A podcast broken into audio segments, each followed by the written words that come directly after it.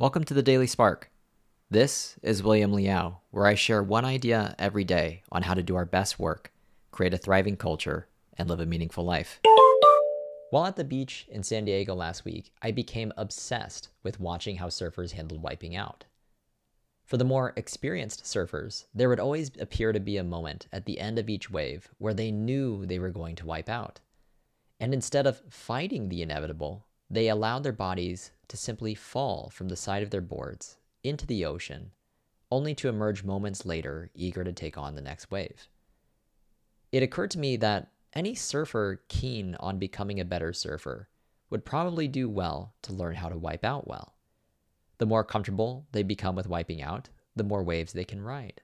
The more waves they can ride, the more subtle yet invaluable data they can collect on how to approach the next wave better and the wave after that, and the wave after that.